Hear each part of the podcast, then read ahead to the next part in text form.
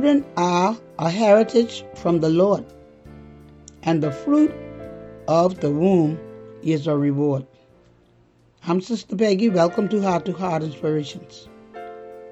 As I move along, let me remind parents and grandparents that we have a God given assignment to see that our boys and girls are brought up in the nurture or the training and admonition of the Lord, according to Ephesians 6 and 4.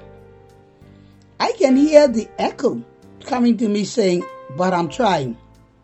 Yes, we all are trying, but all of us aren't willing to let God lead and guide. We are asked to train up a child in the way he or she should go, and when they are old, they will not depart from it. Is the best one to help us do this training? Only God. If we do what the Word says and not how we think it should be, surely when they are old, the Spirit will be tugging at them and reminding them to do what we have taught them, what was right. Too often, parents spare the rod and spoil the child, and this just doesn't mean beating it. It doesn't mean that you use the rod of beating. It means the rod of discipline, correction, and doing it with some love because that goes a long way. God has given parents to children because they need adults to train, protect, and guide them until they can be responsible for themselves. But so many parents and grandparents have shrunk their responsibility, thus allowing children to be on their own, doing as they like, or whatever some other unruly child does.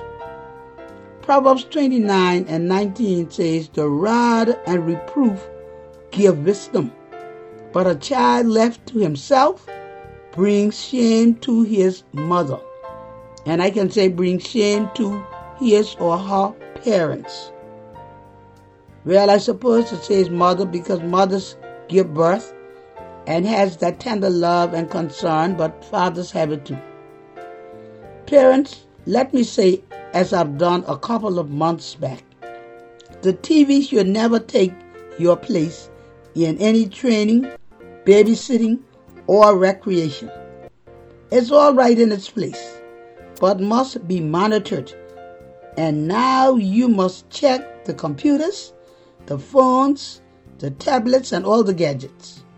Because these are the same gadgets that you allow to have great influence over your children, and they bring sorrow to you and them in the long run.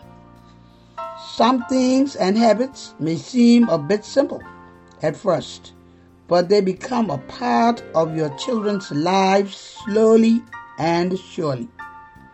How can you expect the teachers to use wisdom in the school when you don't see the necessity to use it at home. Take time out for your children. Don't labor too long trying to give them all they want, and then at the end, they are not who you want or hoped for them to be. Proverbs 29 and 17 says, Discipline your children, and they will give you rest and give delight to your hearts. This program is being sponsored by Olympic Construction Company and Safeguard Limited.